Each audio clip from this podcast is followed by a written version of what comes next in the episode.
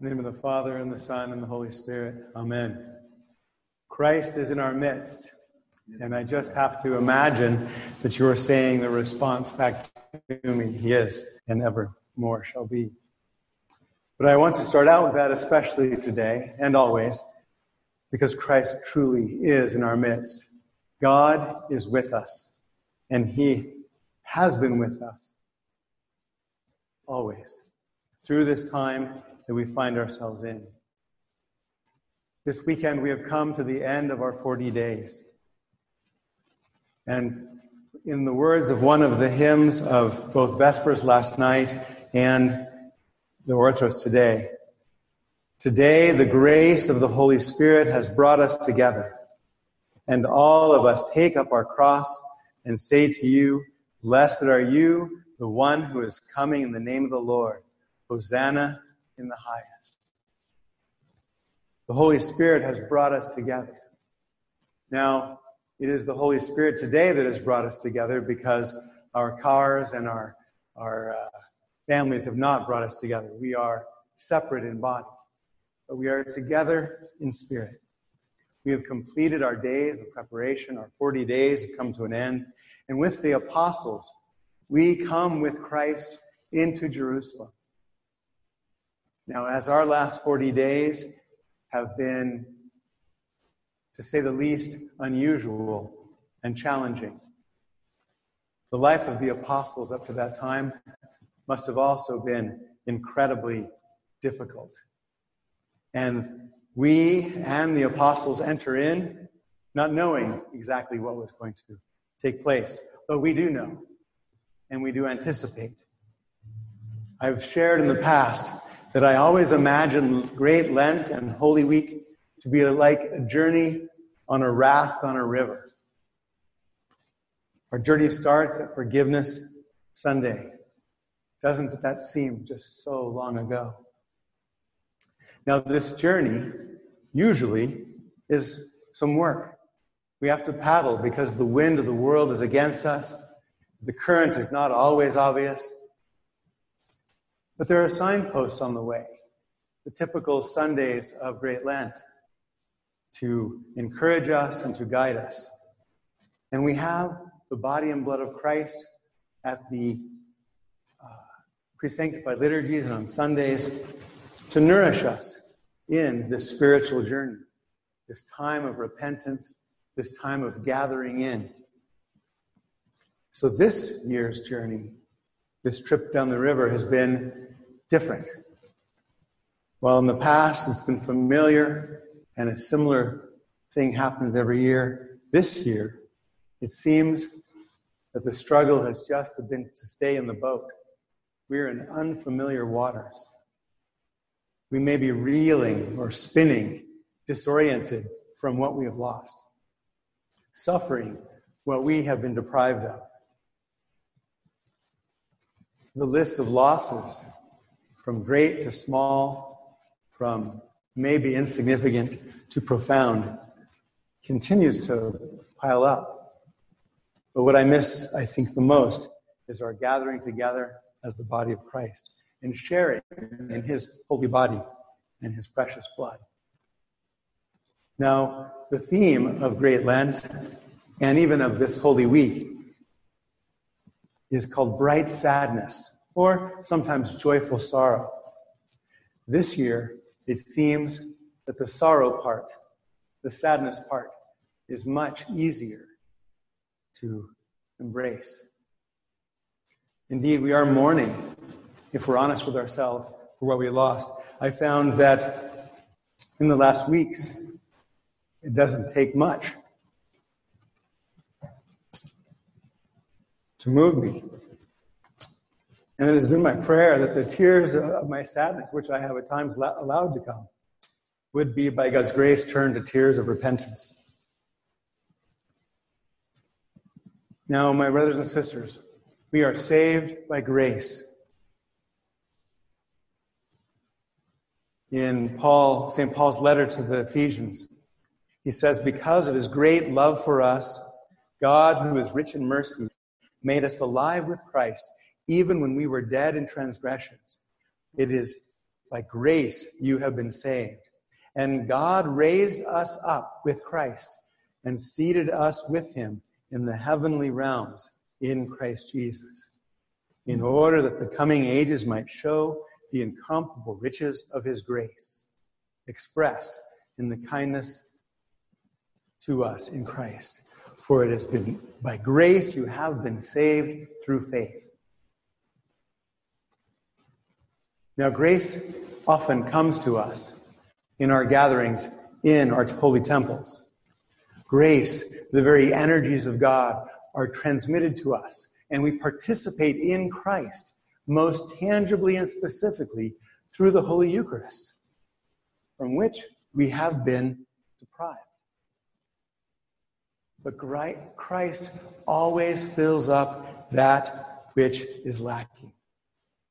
And while I especially mourn our chances to be together and share in his holy body and blood and to live out what it means to be the body, I remember that God's grace is always being poured out upon us. Some of you may have seen a reflection on the pandemic by Elder Zacharias of Essex. And a small section really stood out to me to be most poignant, most relevant to our times and to this, to this feeling of a loss of grace that we've experienced by being deprived of Holy Communion. Elder Zacharias says, If we shall not have Easter in the church, let us remember that every contact with Christ is Easter. We receive grace in the divine liturgy because the Lord is present in it. He performs the sacra- sacrament, and He is the one who is imparted to the faithful. However, when we invoke His name, we enter into the same presence of Christ and we receive the same grace. Therefore, if we are deprived of the liturgy, we always have His name. We are not deprived of the Lord. Moreover, we also have His Word, especially His gospel. If His Word dwells continually in our heart, if we study it and we pray it, it becomes our language with which we speak to God as He spoke to us.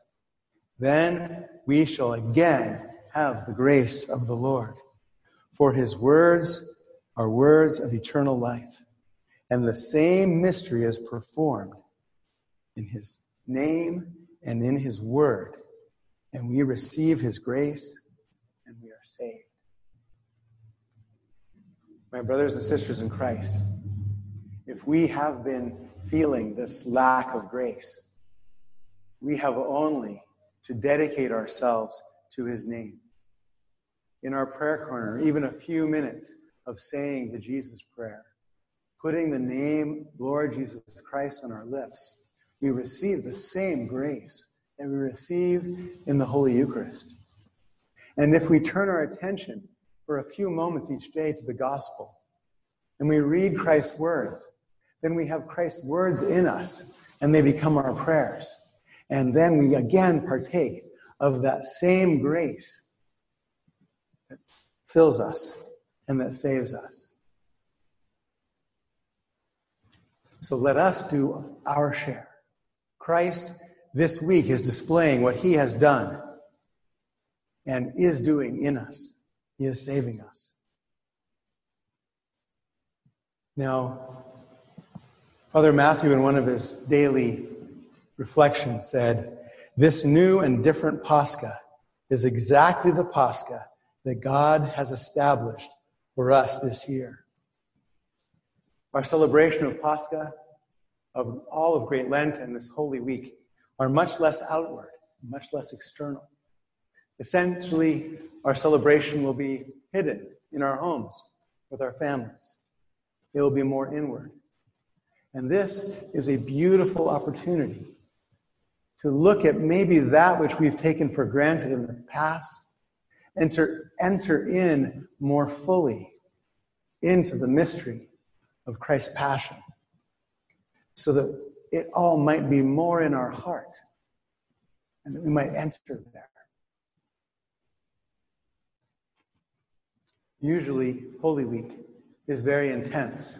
And spiritually and theologically, it is very intense. But I suspect this year, because we will not be rushing to and fro, we will not be trying to do our regular life and our church life all at the same time, that we will see that that intensity is not quite the same, or at least not the usual busyness and intensity. So I suspect this year that we can be drawn into calm, that the waters that we travel on this Holy Week will be less turbulent than usual, and that we will be able to travel with Christ through his passion, his death on the cross, and his third day resurrection. So, my brothers and sisters in Christ, let us all enter our hearts more deeply. Let us reach out and bring one another into it, into our hearts. And may we be the body of Christ. May we, may we be a community full of grace. And as I was preparing today, the epistle for today is one of my favorites. And I wish to end with that. This is St. Paul's letter to the Philippians. Brethren, rejoice in the Lord always. Again, I say, rejoice. Let all men know your forbearance. The Lord is at hand. Have no anxiety about anything, but in everything, by prayer and supplication, with thanksgiving, let your requests be made known to God. And the peace of God, which surpasses all understanding, will keep our hearts and our minds in Christ Jesus. Finally, brethren, whatever is true, whatever is honorable, whatever is just, whatever is pure, whatever is lovely, whatever is gracious, if there is any excellence, if there is anything worthy of praise, think about these things.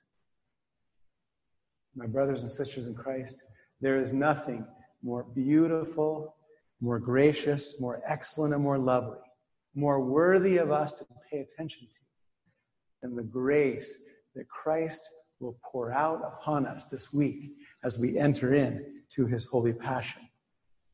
Have a blessed Palm Sunday, Ronya Pala, and I look forward to seeing and hearing from you soon. Amen.